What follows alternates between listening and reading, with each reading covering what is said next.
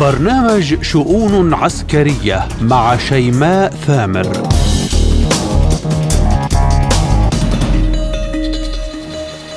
ملفات عسكرية وشؤون جديدة من وكالة سبوتنيك الإخبارية بموسكو أقدمها لكم أنا شيماء ثامر وأبدأها بأبرز العناوين البنتاغون لا يمانع استهداف أوكرانيا للقرم وواشنطن قد تزود الأخير بصواريخ باليستية لهذا الغرض. إسرائيل لن تتردد في قصف الأسلحة الإيرانية إلى سوريا تحت غطاء المساعدات الإنسانية. حماس تعتبر عملية الدهس رد فعل طبيعي على جرائم تل أبيب. إيران تزود الصين بخمسة عشر ألف طائرة مسيرة بحسب مسؤول إيراني انتهاء تمرين درع الإمارات المشترك الحادي والخمسين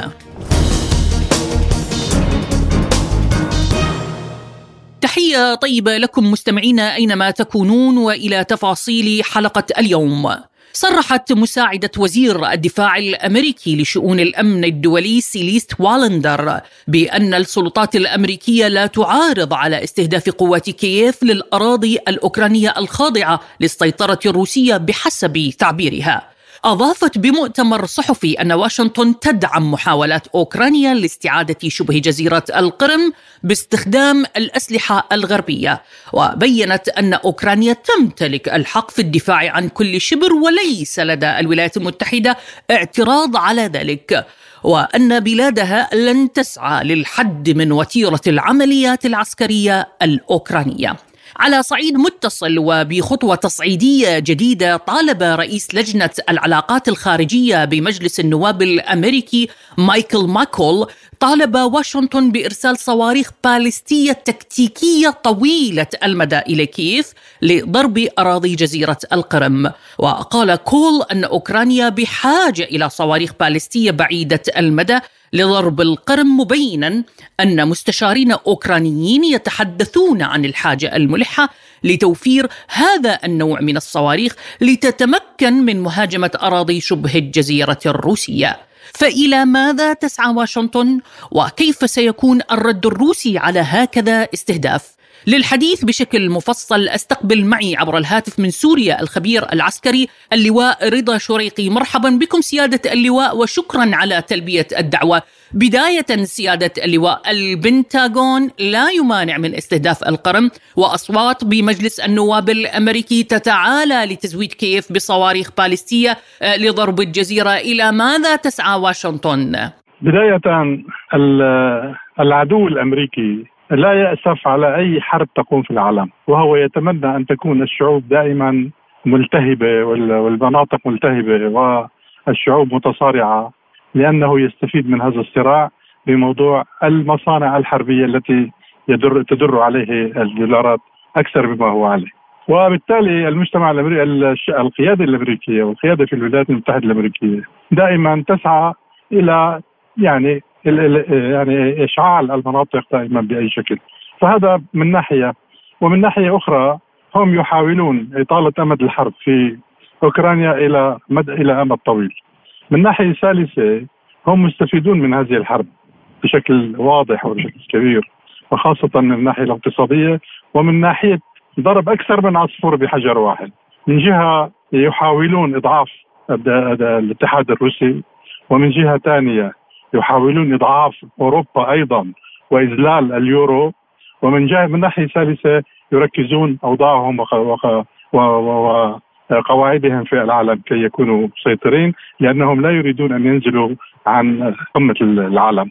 فهم يحاولون اليوم أن يمدوا كيف بكل الأسلحة. وأنا قلت سابقا أن هذه الحرب ستتدحرج ستتدحرج بسبب السياسة الرعناء للولايات المتحدة الأمريكية والسياسة القذرة للأوروبيين حتى تصل إلى مرحلة من الخطورة يمكن أن تستهدف فيها أو تستخدم فيها الأسلحة الذرية حتى الأسلحة الذرية. طيب سيادة اللواء، كيف تقرأ اليوم التصعيد الأوكراني والتخطيط لضرب القرم في هذا التوقيت بالذات؟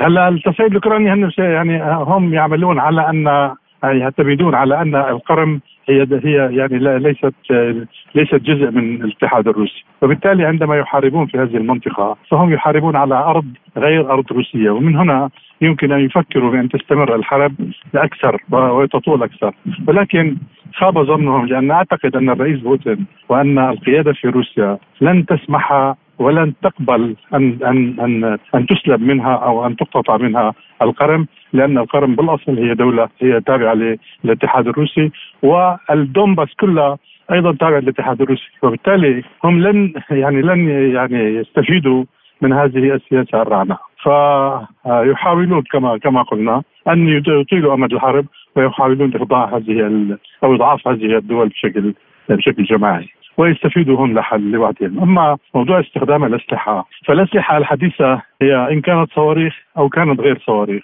هذه الأسلحة سوف تستخدم بشكل متدرج حتى تصل إلى الكبس على زر النووي. وهنا سيجتمع الجميع على طاولة المباحثات والمفاوضات ومن ومن ثم تقف الحرب في المنطقة. غير هيك أنا أعتقد لن تقف لأن الأمريكي الأمريكي ظالم بكل ما تعني هذه الكلمة وهو غير هياب للنتائج وغير يعني مهتم بموضوع النتائج لأنها بعيدة عن المجتمع الأمريكي وعن الدولة الأمريكية. يعني عذرا عن المقاطعة سيادة اللواء، هل الدول الغربية بما فيها الولايات المتحدة الأمريكية قادرة على مواجهة رد الفعل الروسي يعني في حال تم الاستهداف بطبيعة الحال موسكو لن تسكت. لن أقول انه قادرة أو غير قادرة، لأن هذا الموضوع حقيقة يجب أن يترك لوقته، يترك لظرفه، لأن الحرب من هذا النوع لم تحدث سابقا والأسلحة المستخدمة في هذا النوع من هذه الحروب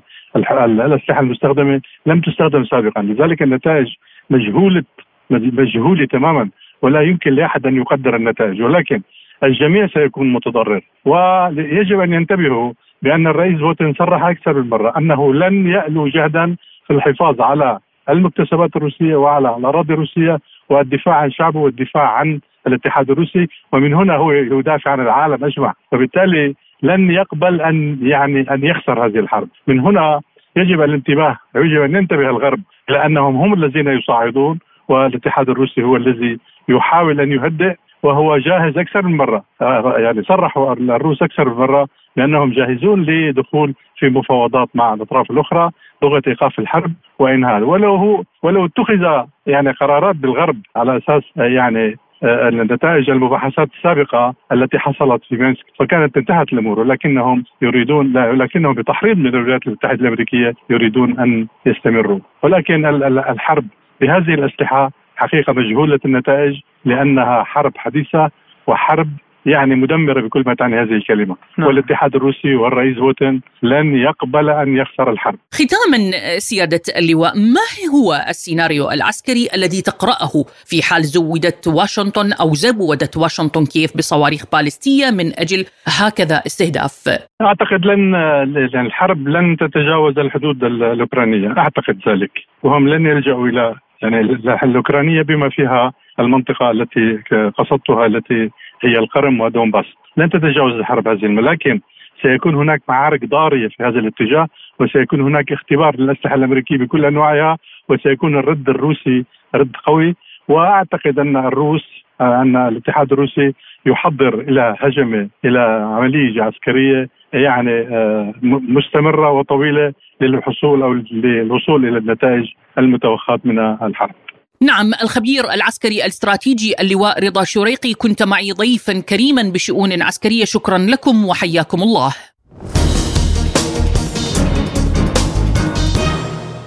وإلى إسرائيل وتهديداتها المستمرة لإيران. حادثة الزلزال المدمر الذي ضرب تركيا وسوريا قبل أيام هي كارثة كبيرة خاصة بالنسبة إلى سوريا لو قورنت بتركيا. فالكل يعلم محدودية الإمكانيات بسوريا والحصار المفروض عليها من قبل الولايات المتحدة الأمريكية ومجلس الأمن الدولي. إلا أن إيران واحدة من الدول التي بادرت بطبيعة الحال بتقديم المساعدات الإنسانية ومؤازرة جارتها سوريا بمحنة وصفت بالكارثية. غير أن هذه المساعدات وضعت تحت الخط الأحمر بالنسبة لتل أبيب. فقد صرح مسؤول إسرائيلي لصحيفة معاريف العبرية أن هناك معلومات تشير إلى أن إيران قد تستغل الوضع. الصعب في سوريا بعد الزلزال الشديد وتحاول الاستفادة من شحنات المساعدات الإنسانية من أجل نقل أسلحة ومعدات إلى حزب آه، الله اللبناني. أضاف المسؤول أن إسرائيل لن تتردد في قصف أي معدات إيرانية يتم إرسالها إلى سوريا تحت غطاء المساعدات الإنسانية. وبحسب قوله فإن طهران حاولت بالماضي نقل المعدات والأسلحة تحت غطاء من خلال شاحنات كانت تحمل فواكه وخضروات ليبقى السؤال لماذا تقلق تل أبيب من كل خطوة تخطوها إيران؟ وما الغاية الحقيقية من استهداف المساعدات الإنسانية؟ للحديث أكثر أستقبل معي عبر الهاتف الخبير بالشأن الإسرائيلي الأستاذ حسن مرهج مرحبا بكم أستاذ حسن معنا ببرنامجنا وبداية أستاذ حسن إسرائيل تحذر إيران من استغلال قضية الزلازل وإرسال أسلحة لضرب آه، لحزب الله عفوا ومسؤولون إسرائيليون يقولون لن نتردد بقصف الأسلحة الإيرانية. آه، كيف تقرأ ذلك؟ التحذيرات الإسرائيلية ما هي إلا مثل آه، العواء الفارغ يعني هو نوع من المخاوف الإسرائيلية وكانما إسرائيل في قصفها الغير بغير هيك مرحلة. يعني كانت بالقصف تبعها تقدر تمنع من وصول الأسلحة إلى سوريا أو إلى حزب الله. أما هي إدعاءات فارغة إسرائيل تتمسك في مثل هذه الإدعاءات إدعاءات هي تقوم في يعني استهداف منشآت عسكرية سورية حتى مش مش يعني مش ضروري يكون إيرانية. وأغلب أغلب القصف تبعها كان مركز على مراكز أبحاث عسكرية سورية في القصف الذي مضى. أما كل هذه التحذيرات الآن هي نوع من يعني الغوغاء الإعلامي لا أكثر ولا أقل. وأعتقد أنه إسرائيل آه، حتى يعني حتى إيران هي أكيد ما راح تستغل آه، مثل هذا الظرف يعني الإنساني آه، وترسل مساعداتها إلى سوريا.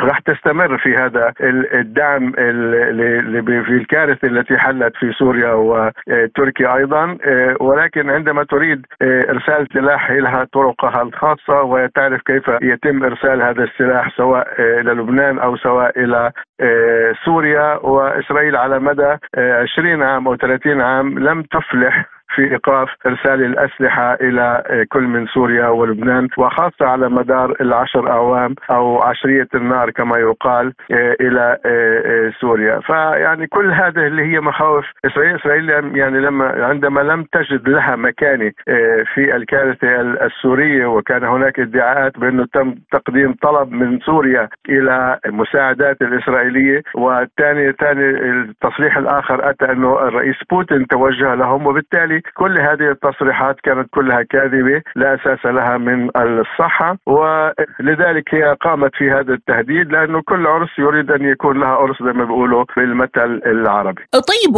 أستاذ حسن يعني إلى ماذا تسعى تل أبيب ولماذا تشكك بكل خطوة إيرانية مع العلم أن الموقف هنا هو موقف إنساني بحت؟ نعم هي هي تريد يعني إنه آه، التهديد وأنه هي يدها العليا في هذا التهديد. وإن كانت إيران استغلت في هذا هذا الظرف آه، الانساني في إرسال الأسلحة سوف تقوم تقوم في قصف هذا السلاح، يعني إذا أردنا أن نحلل النفسيه الإسرائيلية لربما الإسرائيلي يريد أن يوجه أي ضربه في هذه المرحلة أو استغلال هذا الظرف لتمرير آه، قصف أهدافه الذي هو يريدها، وبالتالي تحت احد ذريعة بأنه إيران استغلت الموقف وأرسلت آه، أسلحة إلى سوريا وإن كانت هذه الإدعاءات كاذبة ولكن هناك الإعلام والإعلام الغربي والإعلام الأمريكي يدعم دائما مواقفها وإن كانت مبنية على أكاذيب ولا أساس لها من الصحة كما فعلت في الشاحنات التي أتت عبر العراق معبر أبو كمال المواد الغذائية التي تم إرسالها إلى سوريا حتى قبل آه، الزلزال وقامت بقصفها تحت ادعاء إنه هذا أسلحة ولذلك لتبرر عملها العسكري اتجاه واعتداءاتها اتجاه سوريا دائما تضع الذريعة بانه هناك تهريب اسلحه وإن خططت لمثل هذا الأمر أعتقد في هذه المرحلة الانتقادات سوف تكون آه، آه، كبيرة جدا اتجاه إسرائيل أنه استغلت ظرف وكالة الإنسانية وقامت بقصف مواقع في سوريا تحت الادعاءات بأنه أو إحدى المطارات على سبيل المثال أنه هناك أسلحة إيرانية. وإن تم إثبات عكس ذلك سوف يكون يعني الرأي العام العالمي راح يكون موجه آه، بانتقادات كبيرة اتجاه إسرائيل رغم أنه انتقادات موجودة اليوم اتجاه الغرب واتجاه إسرائيل آه، في هذا الشأن. وبالتالي يعني أنا باعتقادي هي تريد آه، الغطاء حول أفعال قد تقوم فيها إسرائيل ولكن انتقادات سوف تكون كبيرة جدا والرأي العام. فتحضر نفسها إلى إذا كان هناك شكوك لتمرير أو إرسال أسلحة قد تقوم في عملية عسكرية باتجاه هذه المواقع. نعم أستاذ حسن قبل أن أختتم معكم من ناحية أخرى يعني وبنفس السياق سوريا أيضا تشكك بإمكانية تهريب الأسلحة للمعارضة المسلحة مع افتتاح المعابر. وإسرائيل تشكك وإيران كذلك بطبيعة الحال اللي يعاني من كل هذا هو الشعب المنكوب السوري الذي ليس له سوى الله.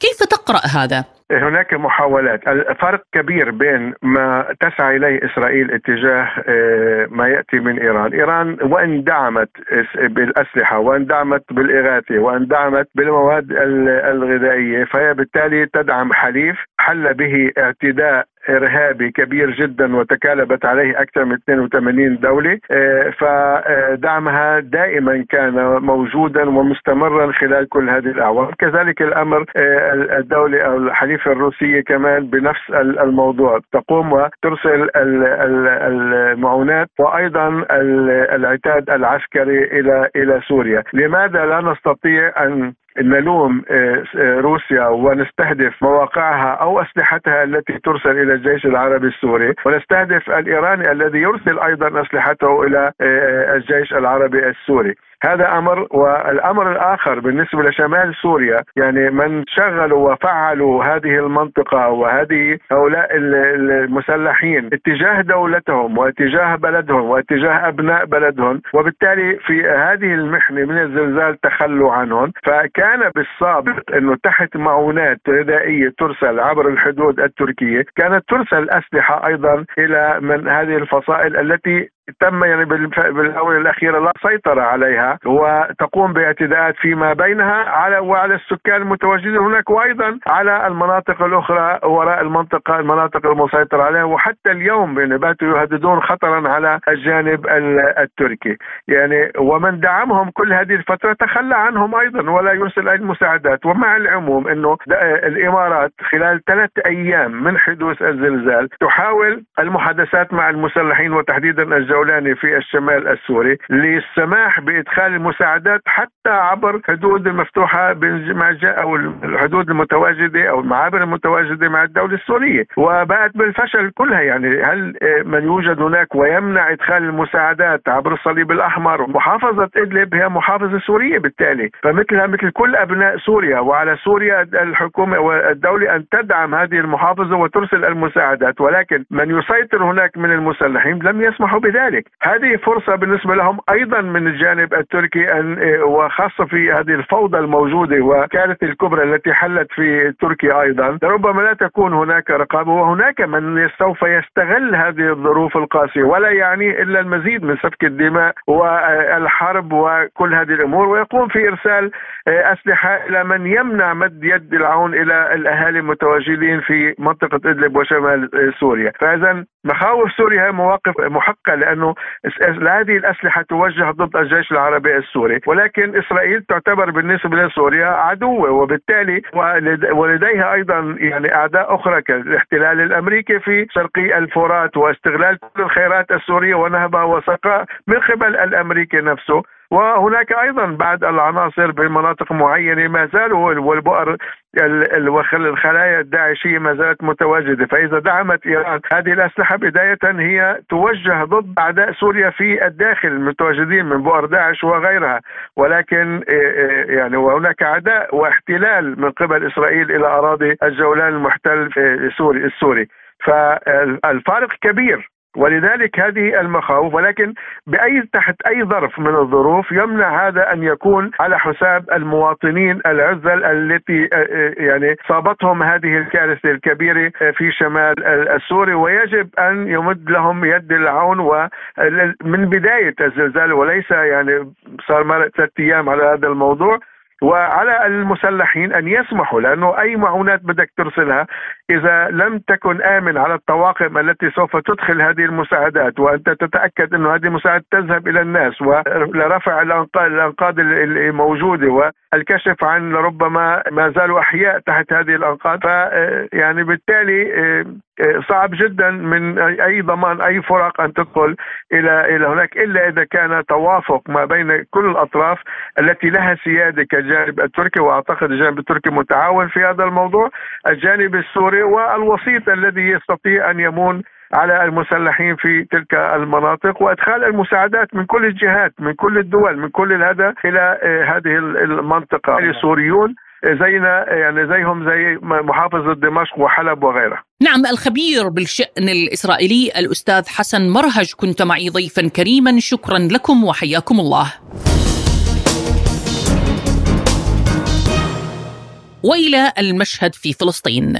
أعلن المتحدث باسم حركة حماس حازم قاسم أن العملية البطولية في القدس هي رد فعل طبيعي على كل جرائم الاحتلال ضد الشعب الفلسطيني. قاسم أضاف ببيان تلقت وكالة سبوتنيك الإخبارية نسخة منه أن العملية البطولية هي رد فعل طبيعي على كل جرائم الاحتلال ضد الشعب الفلسطيني. وآخرها المجزرة التي حدثت في مخيم عقبة جبر. وأضاف البيان أن عملية القدس تؤكد من جديد بأن الشعب الفلسطيني ومن خلفه المقاومة سيواصلون التصدي للاحتلال وأنه لا مجال للالتفاف على ثورة الشعب الفلسطيني. عن المشهد في فلسطين نستمع إلى تقرير مفصل لمراسل سبوتنيك في فلسطين الزميل أجود جرادات. تتصاعد الأحداث في مدينة القدس بشكل متسارع جراء السياسات الإسرائيلية تجاه المدينة من خلال عمليات الهدم الواسعة في أحياء القدس وعمليات القتل. فكانت ردة الفعل الفلسطينية بتنفيذ مجموعة من العمليات كان آخرها عملية الدهس في حيراموت الاستيطاني بالقدس. على إثرها اتخذ وزير الأمن الإسرائيلي إتمار بن غفير قرارا ببدء عملية عسكرية تبدأ الأحد في القدس تحت اسم السور الواقي اثنان. وسيتم شن عمليات حصار لأحياء واعتقال واسعة وهدم لبيوت في أحياء القدس. ويهدف بن غفير إلى نقل الضغط إلى الفلسطينيين وتهدئة مستوطنيه لكنه بالمقابل يدفع إلى تفجير الأوضاع في كل الأراضي الفلسطينية فخطوة كهذه لا يمكن التنبؤ بتداعياتها. وفي خضم هذا ما زالت فصائل المقاومة في قطاع غزة تحاول ضبط النفس لغاية الآن بالرغم من إطلاق بعض الصواريخ بين الفني... بين الفينة والأخرى تجاه المستوطنات الإسرائيلية. ضبط سيكون في مهب الريح مع ما ضبط سيكون في مهب الريح مع عملية السور الواقي الثانية التي ستشعل حربا على القطاع وانتفاضة شاملة في الضفة الغربية.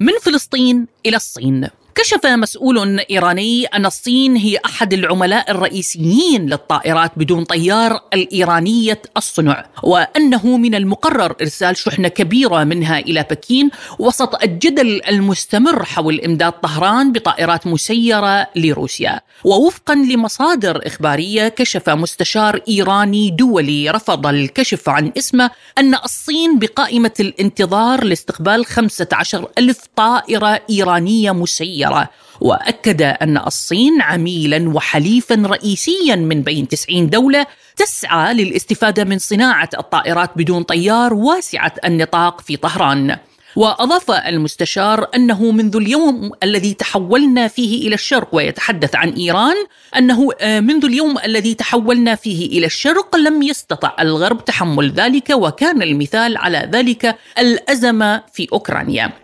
للحديث بشكل موسع عن هذا الموضوع. استقبل معي عبر الهاتف الأستاذ علي محمود ريا مدير موقع الصين بعيون عربية. أحييكم أستاذ علي معنا ودعني أبدأ بسؤالي لكم أستاذ علي. يعني تشهد العلاقة بين الصين والولايات المتحدة الأمريكية توترا كبيرا. اليوم مسؤول إيراني يتحدث عن أن الصين تنتظر 15 ألف طائرة إيرانية مسيرة. أه، برأيكم أستاذ علي هل ستكون هذه الصفقة بمثابة حجة جديدة للتوتر بين بكين وواشنطن؟ أهلا بكم. في حال صحت الأنباء عن تصدير 15 ألف طائرة مسيرة من إيران إلى بكين وهذا ما تحدث عنه أحد المستشارين لوزارة الاستخبارات الإيرانية. فإن هذا الموضوع لن يتجاوز كونه آه، خطوة إضافية آه، في العلاقات الاستراتيجية والأساسية بين إيران والصين وفي نفس الوقت قد يؤدي إلى مزيد من التوتر في العلاقات المتوترة أساسا بين الصين والولايات المتحدة الأمريكية. كلنا نعلم أن هذه العلاقات أساسا تواجه الكثير من الصعوبات. وآخرها ما حصل في موضوع آه، البالون المنطاد المدني الذي تم إسقاطه بالقوة المبالغ بها من قبل الولايات المتحدة الأمريكية آه، والذي كان لأهداف آه، متعلقة بالأبحاث والطقس. في هذا الإطار العلاقات بين الصين والولايات المتحدة الأمريكية هي أساسا تعاني بشدة وهناك الكثير من الضغوطات وخاصة في المرحلة التي تلت آه، زيارة رئيسة مجلس النواب الأمريكي نانسي بيلوسي السابقة إلى تايوان. إذا لا أعتقد أن هذا الموضوع سيكون هو موضوعا أساسيا ولكنه سيكون موضوعا مؤثرا في هذه العلاقات. طيب أستاذ علي كيف تقرأ علاقة الصين بإيران اللتان تربطهما علاقة قوية بموسكو وانعكاس تلك العلاقة على المشهد الجديد الذي يشهده العالم يعني منذ بداية العملية العسكرية الروسية الخاصة بأوكرانيا؟ برأيي المتواضع أن العالم حاليا يمر بمرحلة من إعادة تشكيل النظام السياسي الدولي. انتهت الفترة التي تلت الحرب الباردة من نظام القطب الواحد التي تتحكم به الولايات المتحدة الأمريكية وتتحكم بكل مفاصله. والآن نشهد وخاصة بعد الأزمة الروسية الأوكرانية نشهد نظاما سياسيا جديدا متعدد الأقطاب. كل دولة تقول فيه ما تريده وتحاول التخلص من هيمنة القطب الواحد على السياسة الدولية. أن العلاقة بين الأطراف الثلاثة إن كان إيران أو الصين أو روسيا هي علاقة استراتيجية وتاريخية ومتجذرة. والمرحلة الحالية هي الأفضل لتعزيز هذه العلاقة والمساهمة في النظام العالمي الجديد وإظهار قوتهم وفرض حضورهم على المستوى الدولي وإيصال صوتهم إلى المجتمع الدولي. نعم أستاذ علي يعني سؤالي الأخير لكم الأمين العام لحلف الناتو تحدث عن قلق الناتو من الصين التي تعزز ترسانتها العسكرية وقدراتها النووية واليوم هذه الصفقة مع إيران كيف ترى تعزيز الصين لقدرتها العسكرية بالآونة الأخيرة؟ يتحدث الغرب كثيرا عن موضوع زيادة الصين لقدراتها العسكرية وفي نفس الوقت يشكل بقيادة الولايات المتحدة الأمريكية آه، تحالفات عسكرية للضغط على الصين إن كان في موضوع تايوان إن كان في كوريا الجنوبية واليابان إن كان بالمزيد من التحالفات العسكرية التي تحدث عنها في أستراليا ونيوزيلندا. يعني يقوم بعسكرة المناطق المحيطة بالصين. وتتحدث الولايات المتحدة الأمريكية بشكل علني في إطار استراتيجياتها للمحيطين الهادئ والهندي عن تأطير الصين وتحجيمها وخاصة على المستوى العسكري. وفي نفس الوقت يتم الحديث عن أن الصين تزيد قوتها العسكرية. من الطبيعي أن تزيد الصين لقوتها العسكرية وخاصة في الشأن الدفاعي. وللحفاظ على سلامة أراضيها والحفاظ على مكانتها على المستوى العالمي حتى لا يتم استغلال التفوق العسكري للولايات المتحدة الأمريكية في حال حصل في إطار آه، التأثير على القوة الاقتصادية للصين وهذا ما تحاول الولايات المتحدة من خلال هذه هذا الحديث آه، القيام به. الخبير بالشأن الصيني مدير موقع الصين بعيون عربية الأستاذ علي محمود ريا كنت معي ضيفا كريما بشؤون عسكرية أشكرك وحياكم الله والى الملف الأخير لهذه الحلقة. أعلنت قيادة العمليات المشتركة في وزارة الدفاع الإماراتية عن اختتام تمرين درع الإمارات المشترك الحادي والخمسين داخل مياه وأجواء أراضي دولة الإمارات العربية المتحدة حيث نفذت قوة الواجب المشتركة محمد عمليات قوات منقولة جوا لتعزيز قوة الواجب المشتركة خليفة للدفاع عن الأهداف العملياتية التي تمت السيطرة عليها. وكان تمرين درع الإمارات المشترك مستمعين قد انطلق يوم الأحد الماضي وهو يعتبر امتداد لسلسلة تمارين درع الإمارات المشترك والتي تنفذها قيادة ووحدات القوات المسلحة في تخطيط وتنفيذ العمليات المشتركة بجميع الظروف والأوقات. ويجدر الإشارة أنه شارك بالتمرين قوات واجب مشتركة من القوات البرية وحرس الرئاسة والقوات البحرية والدفاع الجوي والطيران المشترك. المشترك إلى هنا نصل وإياكم مستمعينا الكرام لختام حلقة اليوم من شؤون عسكرية رافقتكم بها محدثتكم شيماء ثامر وشاركني بإعدادها الزميل محمد جمعة. شكرنا موصول لضيوفنا بهذه الحلقة الخبير العسكري اللواء رضا شريقي والخبير بالشأن الإسرائيلي حسن مرهج ومراسلنا بالقدس الزميل أجود جرادات والخبير بالشأن الصيني مدير موقع الصين بعيون عربية الأستاذ علي محمود ريا. للمزيد زوروا موقعنا الإلكتروني arabicsputnik.ie دمتم بأمان الله وحفظه.